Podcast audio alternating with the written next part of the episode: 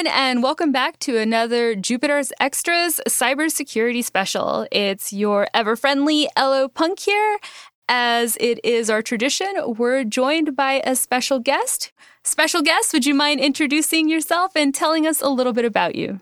Hi, uh, my name is Danny Akacki. Uh, some people know me as Rando at the Akacki on Twitter. And uh, I am a cybersecurity I guess professional by this point. I've been doing it long enough. Uh, career blue teamer, career threat hunter. Uh, I've worked for companies like Mandiant and GE Capital and Sqrrl and AWS and all kinds of stuff that's supposed to look impressive on a resume. Danny, you wear a ton of hats. Like I can't even keep up with everything that you do. So would you clue us into a little bit of what you do for the community? Oh, that makes two of us because I can't keep track of it either. My favorite thing about this is yes, I do it for a living and time make my paycheck and security and blah, blah, blah, blah, blah. Uh, the reason I keep doing it is because we have such a robust and interesting and exciting uh, hacker community, security community. So I do like this is the stuff I do when I'm not on the clock being paid for things. Um, I love nothing more than uh, than teaching uh, bringing people together. Uh, so I, I, I, created my own local uh, DEF CON group here in Pennsylvania in Lehigh Valley, DEF CON 610. Um, I've created uh, multiple Slack rooms. Um, one started out as just me and three of my idiot friends uh, talking about threat hunting and has since come to be like 300 plus people where some people way smarter that I don't know why they're slumming hanging out in, with in my room, but um, whatever brings people together. Uh, uh, podcasting, streaming. I, I, have my own stream on Twitch. Um, just doing interviews. My favorite thing I ever did was I went to go talk to three classes of middle schoolers about cybersecurity careers. I was there for like four hours and I talked to a bunch of kids about what cybersecurity is. Like, I love that stuff. So, yeah, my whiteboard in front of me, or just off to the left of me, dictates on all the things that I'm currently not current on and things that need to move ahead. So yeah, I, I try to keep try to keep busy and it, but it's just fun. Like new things come up all the time, like talking to you. So with all the different hats that you wear and all the different things that you have done, what's been your favorite? Like the one that you think I could do this forever? Oh man. Um it's kind of something that encapsulates over everything that I do and it's uh it's community building. It's getting a whole bunch of people together into one spot to share ideas and to teach each other and just to hang out and learn. So um, that's been what I've done with my DEF CON group uh, here locally in Pennsylvania in Easton, uh, DEF CON 610. Um, I run a, another Slack room that was main. It started out as just three of my idiot friends and talking about threat hunting and stuff, and now it's you know 300 plus people. The last time I did a at everyone in Slack, it said, "Are you sure you want to send this to 350 people in 13 different time zones. I'm like, well, yes, I do. Uh, so that's that's hands down my favorite. I, I love to write and I love to speak. So if I'm going to say something, it's going to be being able to communicate in whatever form that is. Um, so communication is definitely my my favorite part of all of this because I'm an ex radio guy and um, I just love being able to to teach and things like that. So is that how you became involved in Pancakes Con? God, Pancakes Con was awesome. I was literally in my kitchen, as most of us are right now, almost exclusively in my kitchen, as my plus 10 pounds will tell you. And I was making lunch and I was just scrolling. I was making mac and cheese and I saw the thing come up. And I, that was the quickest I've ever written an abstract or come up with an idea ever. Um, and I was like, it's, I don't know, maybe it's the algorithm saying, you might like this. I submitted right there. My mac and cheese wasn't even done. The noodles weren't even done yet. Uh, and, and, I came up with, with that. So yeah, I, I, tend to think I have a pretty good network and, uh, and I've kind of curated a really good uh, follow list on Twitter. So I see the coolest stuff and it was very advantageous at that point for Pancakes Con. So those people that might not follow us on Twitter or might not be in the same circle, can you tell us a little bit about what Pancakes Con was? So Pancakes Con was one of the first uh, virtual cons that we're now having because of the virus. And nobody can go anywhere, and all of the on-site cons are, are, are getting canceled. So uh, Lesley Carhart at Hacks for Pancakes, uh, she is one of the shining beacons of light that we have uh, in the industry, and she decided in the footsteps of things like um, Counter Hack Guys doing um, KringleCon every year during Christmas, which is virtual now. Black Hills Information Security, John Strand made Wild West Hackin' Fest virtual. recently. It was supposed to be in San Diego. So she said, I'm going to do one. She spun it up in literally four days, I think. Wow. So it was a virtual con as opposed to everybody going somewhere. And she spun it up and made two tracks. And, uh, you know, tracks are, are different, uh, different feeds you can go and see different talks. And yeah, my thing got accepted. And I don't think I wrote the slides until the day before. No, it was literally the night before. It was a Saturday and I did a all DEF CON goon uh, Zoom and while they were all jabbering, I made my slides. Yeah, I think that's something we all do, but we're not supposed to admit it, right? We're supposed to be like, we prepared weeks before this event. Anybody who says that, I know they're lying, or there's somebody I'm probably not going to be friends with because they won't like how I do things. Um, if I'm not changing a slide or two as I'm at the podium, like it does, it's I've uh, something has gone awry. That's true. I'm I'm I'm too confident. I'm overconfident, and it's going to fail. I think I've changed the slide on the fly when I'm up there and I'm talking. I'm like, wait, no, this isn't right. Hold on. Yeah, right. No, no, no. This shouldn't say this. Or there's inevitably going to be a slide that I say that that was like seven versions ago. I have the wrong version of my slides. Oh well, YOLO. Let's let's let's do this thing anyway. The concept of your talk was pretty much hunt and tell from the viewpoint of a blue team, correct? Correct how did you decide that that's what you wanted to present on? I mean, are you normally kind of blue team mindset or do you just kind of skirt both topics and teach on both ends? Actually, for the entirety of my security career, uh, I've been in one aspect or another uh, blue team uh, on specifically the threat hunting uh, end, which we'll explain, I'm sure, in in just a few minutes. I started at Mandiant uh, at, on their product team for, I think it's called Helix now, but it used to be called their threat analytics platform, and I was part of the team that uh, was was monitoring clients and and doing some hunting for them. And I just happened to start working for one of the most brilliant uh, blue teamers, uh, defensive minds in the industry, David Bianco.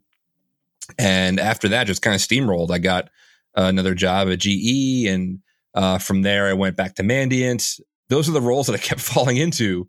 And fast forward eight years later, that's that's all I've done. I've thought about going offensive, and I've you know for uh, offensive red team get to break stuff, uh, and yet I'm good at this. I know this stuff. I've put in time with this, so yeah, that, that's what I've been doing forever. And now I'm into more of like the the management end of things. Uh, still technical, helping clients. Like we have your product. What can we do with it? Come, children, let me show you. So yeah, that's that's that's just what I've done. Uh, maybe someday I'll I'll give up the ghost and do something else. But for right now, it's what works.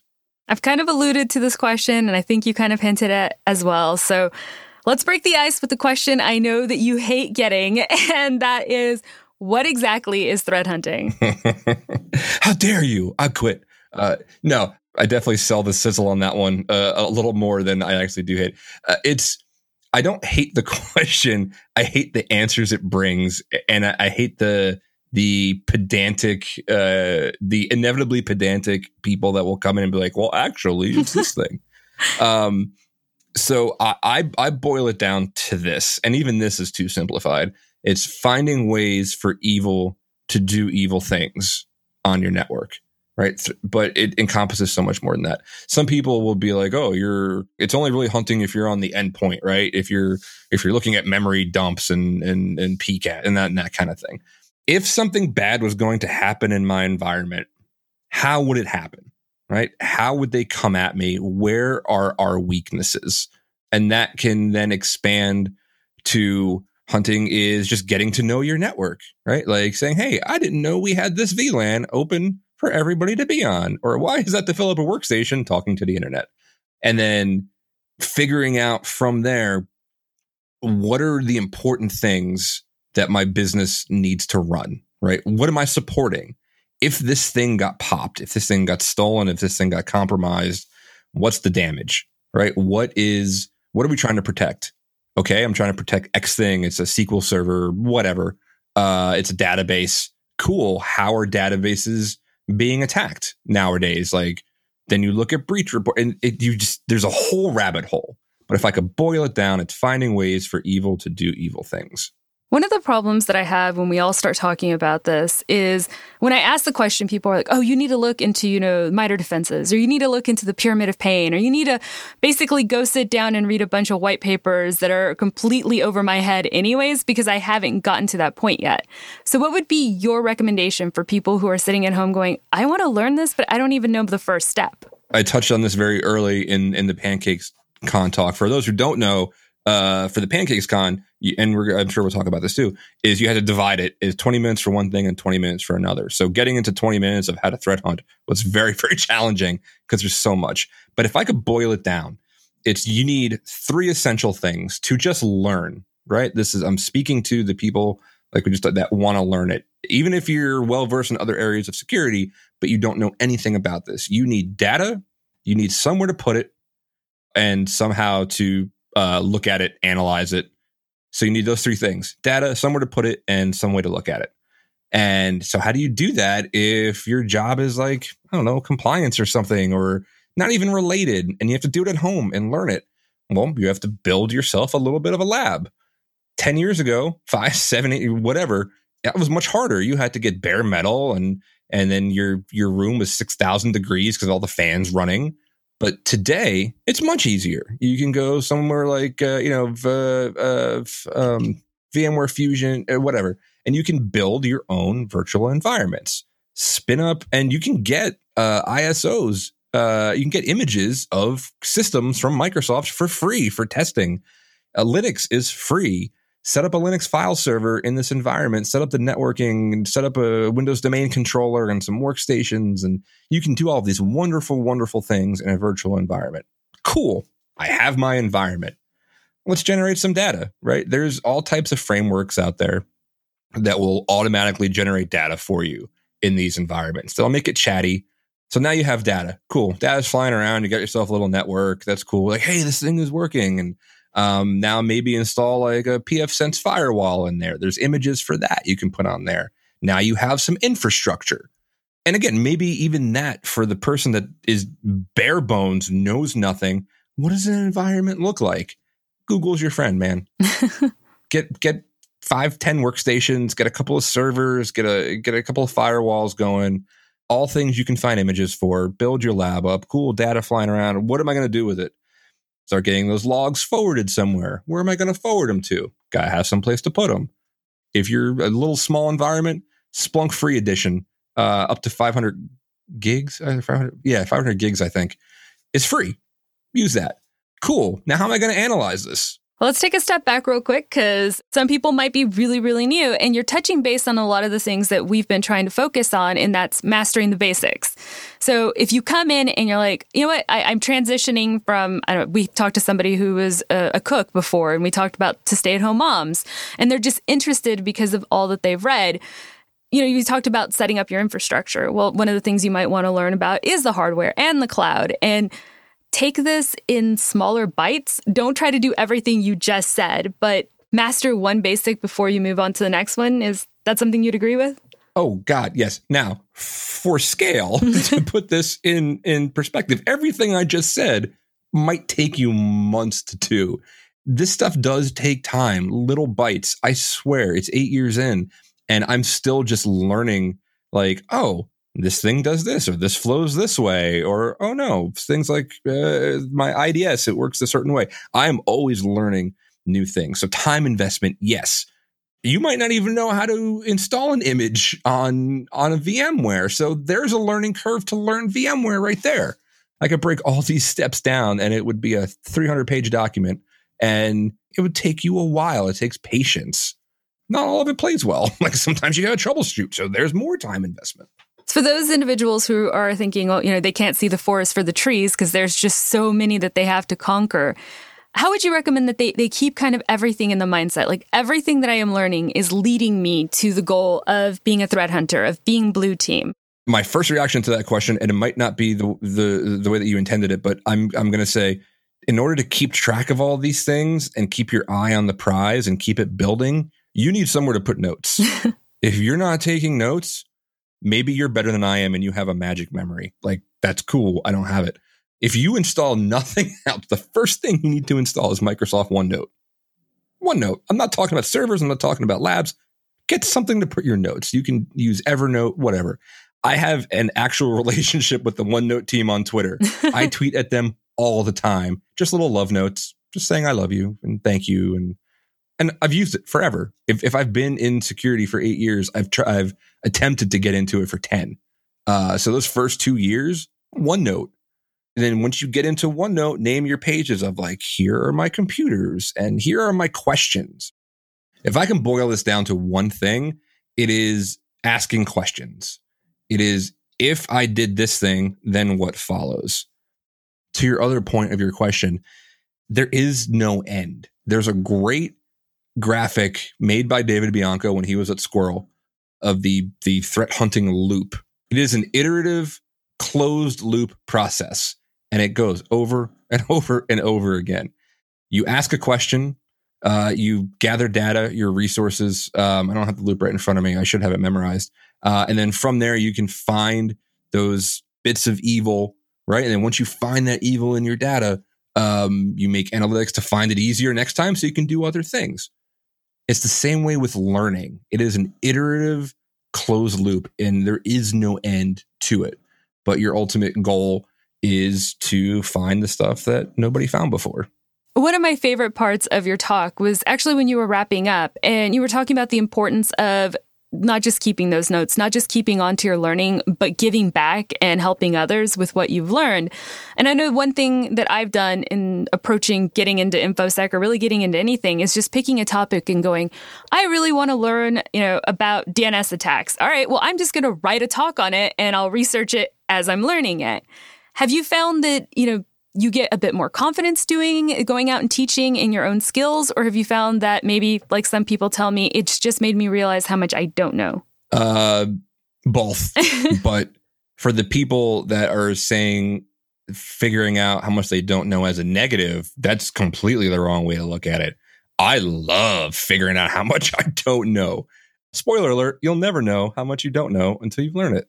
Uh wrap your head around that one this is a this is a cool story that I, I always liken it to. I, I studied kung fu for years, five or six years, and we had a a weekend camp one time. We got a camp out here in Pennsylvania, out, out in Hershey, and my teacher uh, uh, and and all the students we camped out for two or three days. Now I'd been studying for quite a few years at this point, and the very first thing we did all day out in the sun in our uniforms was practicing one of the first things you ever learn is a straight punch. That's it. Just a straight punch. That's, I mean, seems like the most rudimentary thing. And yet there are all these little intricacies of form and, and firmness and speed and, and rotation of your hand. It's mind numbing the things my teacher knew. And we practiced it out in the sun for the whole day, 12 hours straight in the summer.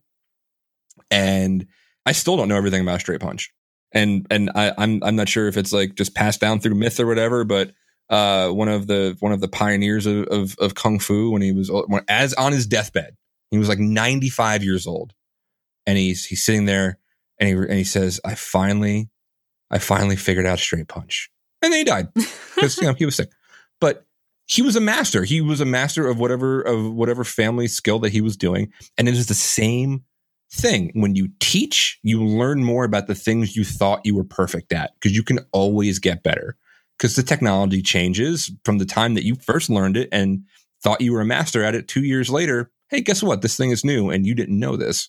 So, yes, teaching, writing, blogging, failing. People like success stories. Everybody loves some fail stories.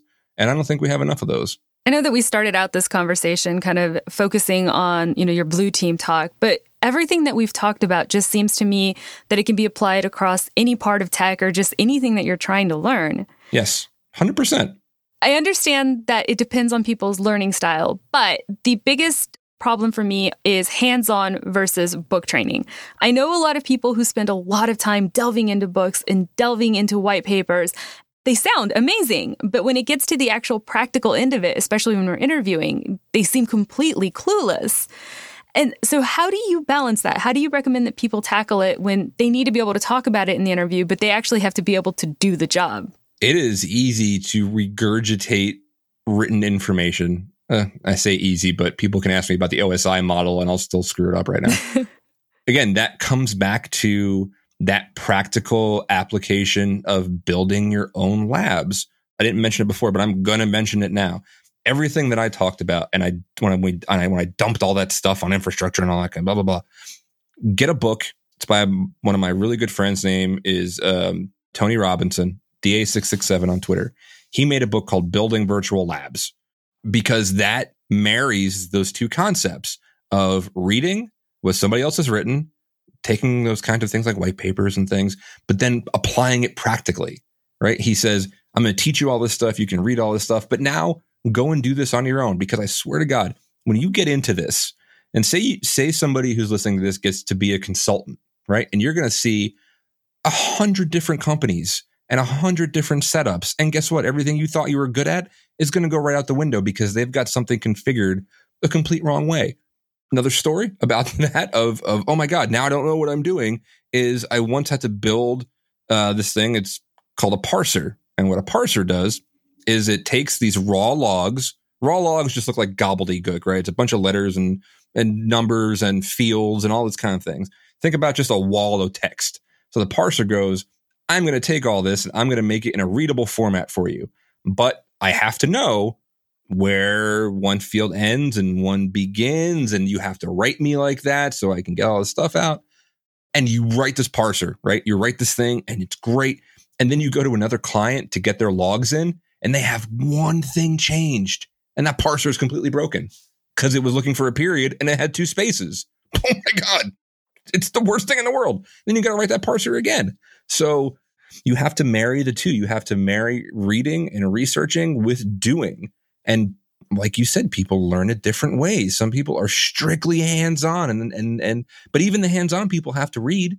And some people like to just read, but you got to do, you got to get your hands dirty and there's ways to do it. Like there, there's no other way around it. You have to get your hands on the keyboard so many people talking about cybersecurity now. It seems that it's, I don't want to say infiltrated, but that's the best word that I have, every part of the tech industry. And it, it really should. What would be your piece of advice for someone who's going, I want to get into cybersecurity, but then they look and there's 8,000 different fields, there's so many technologies, and it kind of gives you kind of deer in the headlights. Like, I don't know where to go after this decision. There is no easy answer for that. A lot of, well, a lot of people who I've I hate the word mentor because it sounds very hoity toity, but people that I've advised and counseled on this kind of thing, the, the positions that are the best for that are just getting to be like in a SOC, which is a security operations center, as an analyst. Uh, a lot of people start right there at that level one, you know, eyes on glass. You have a bunch of tools in front of you and click close for the ticket and that kind of thing. And yes, it's not glamorous and it's not awesome, but you're going to get to learn a whole lot about a lot of different things, you most likely will not get your first choice. Like you might go into this thinking, I want to break stuff and be a red teamer, but you've never done a CTF, you know, but you've never popped a shell uh, on on a box of your own. And then maybe once you do it, you think it sounds sexy and you do it. And like, that was a giant pain in the butt. I don't want to do this. This sucks. I'd rather stop people doing this. You get that realization by doing some of the best gigs to go after are those SOC roles, like tier one consultant type roles, where they're going to have you in a lot of different, a lot of different fields because consultancies offer a lot of different services. They offer compliance, they offer SOC and blue team and red team and all these things.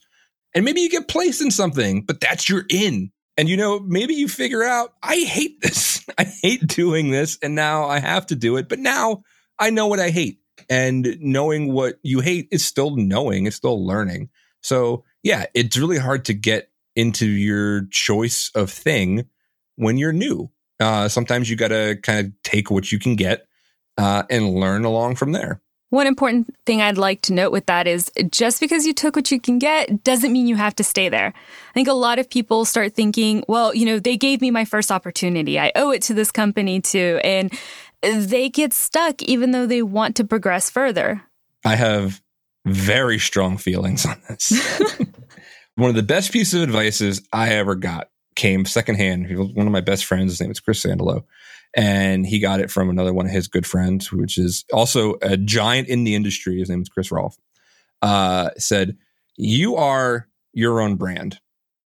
You are your own brand was the verbatim. Now I'm pontificating. Your situation is only beneficial as long as both parties are benefiting from it. You owe a company, you owe a logo nothing. Now, if you're on a good team, uh, great management, great leadership, uh, great, great team members, uh, even still, at a certain point, when that relationship no longer becomes beneficial, it's just business, it's not personal. You owe them nothing.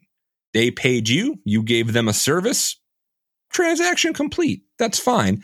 And then go and do your next thing.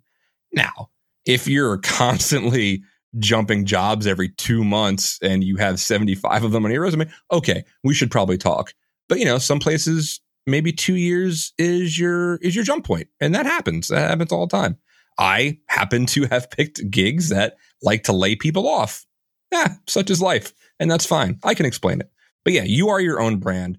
Your current job is your current long term client. And that relationship is beneficial until it's not. And don't feel don't feel bad about it. You got what you needed. now you have to move on. So I, I really, really caution against drinking Kool-Aid. And you know why? Because I drank a lot. I drank it twice at one place. I got laid off and I came back and I drank it again and I got laid off a second time. So learn by doing, you know? It's because you said earlier, it's also, you know, sharing your failures because I think you saying that can help so many people. You know, a lot of stuff is going on right now, and a, a company here uh, in, I'll just say San Antonio, we're not going to mention companies, but every, every February, like clockwork, there's layoffs. Mm-hmm. And I know a lot of people start taking that personally. Like, I wasn't good enough. I didn't, you know, do well in my job. And you know, I've been in this industry five years and I've had six jobs and I still have close relationships with almost everyone at those companies. It doesn't have to be the end of the world to get set on your new adventure. Let's go with that. it doesn't. Not to shamelessly shill my own stuff, because uh, let's face it, I'm going to shamelessly shill. Um, I did a talk at, I believe this was at uh, GrrCon. Well, I did one version of it at GrrCon a couple years ago, and then I did a more expanded version at one of my favorite conferences uh, Circle City Con, which incidentally is also virtual this year. Because I have a particularly bumpy road in my career. Uh, you've had six jobs in five years. Um, I don't know. I've probably had 12 and eight. You're right. It is not the end of the world. It is how business is done. Sometimes it's somebody with a red pen you never met, never had no problem with. They don't have a problem with you, but guess what? First, you know, last in, first out, you make too much money, blah, blah, blah. Uh, it's it's hard not to take it personally. I mean, sometimes you screwed up and then you get fired, and then that is your fault, and then you have to go reflect. But layoffs, riffs, uh, you know, re- reduction in force. People will hear riff term. Hopefully, not a lot, and it's not your fault. And you move on and you learn, and man, those wounds will heal, and then you'll be like me up on a stage laughing about it, uh, laughing slash crying, uh, remembering those old wounds um, but no, you absolutely move on. So there was one time, only one, when I actually did get legitimately fired from a job. There were about to be lawyers involved and all kinds of. It turns out it was like a very, very shady thing, and then they ended up paying me, and I went away. But I was fired for just something very, very uh, trumped up and and whatever. I I, rem- I never gotten fired. I didn't see it coming. I hadn't done anything. I hadn't had any performance reviews. It just it came out of nowhere, and that's big city finance for you oh, it crushed me because my wife was eight months pregnant at the time and we had just moved for this job. I thought my career was over. I was standing on a train platform, uh, waiting for a train because I had taken the train the wrong way a half hour and then had to wait another 45 minutes for this train.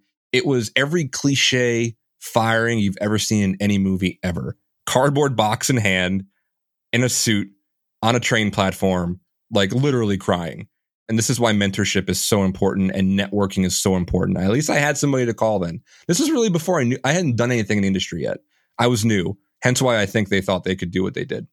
And I called her and I said, I'm dead. Like I'm I'm literally dead. I'm I'm currently worth more to my family dead than alive to my unborn son. I could jump in front of this train right now. That's how dark it got.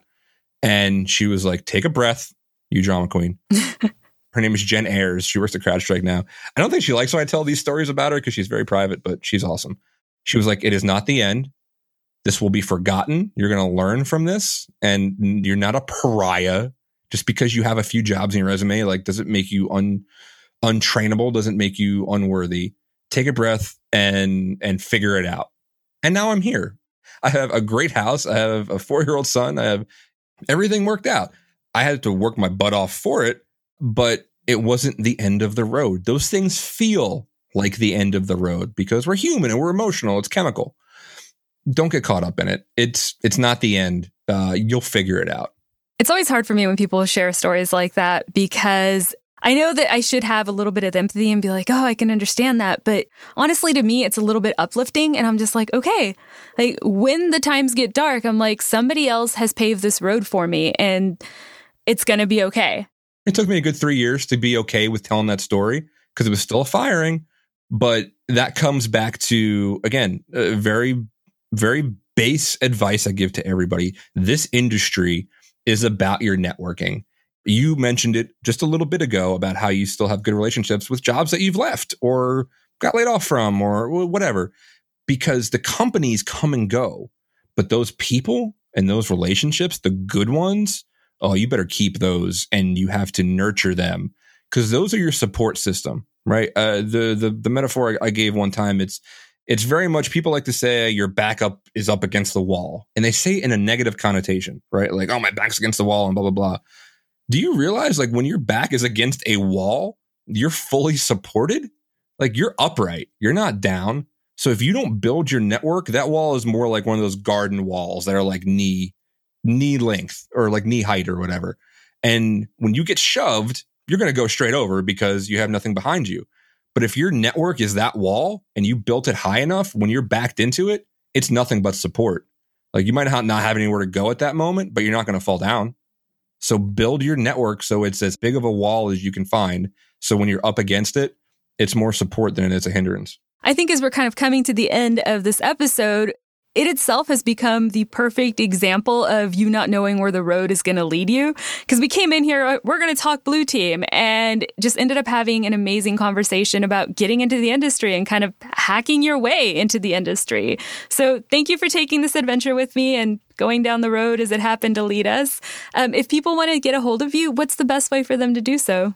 Oh, well, first, let me say this was so much fun. Uh, this is one of the most fun ones I've, this might be the most fun one I've ever done. I could talk to you for hours. Uh, but yes, if I'm going to show for my own, um, the easiest way, and my my DM, my direct messages are always open on Twitter. It's uh, at as my friends like to say, Dekaki. Another quick funny story. Never argue on the internet. It's a really dumb idea, but I did, and somebody came back and shot back like, "Oh, it's pretty big talk for somebody that hides behind a handle." And I was like, "Bro, if you googled my handle, it's literally my name." it is D for Danny Akacki, which people say Akaki. So anyway, literally my name. Google me. I'm always I'm on Twitter an unhealthy amount because it is hands down what has saved me a couple of times in these situations that we talked about. So at D A K A C K I. Um, you can also catch me. I have a blog site. It's randoh.net, R A N D O H.net. And I do a I do a podcast stream on Twitch. Uh, it's mainly like a I just interview people about things about DEF CON, about events, uh, uh, about uh, about all the stuff going on right now. It is uh, twitch.tv slash second order chaos. Those are the big, big places to find me. Twitter mostly. And as always, thank you everyone for listening. If you would like more information and links to everything that we talked about, make sure to visit extras.show.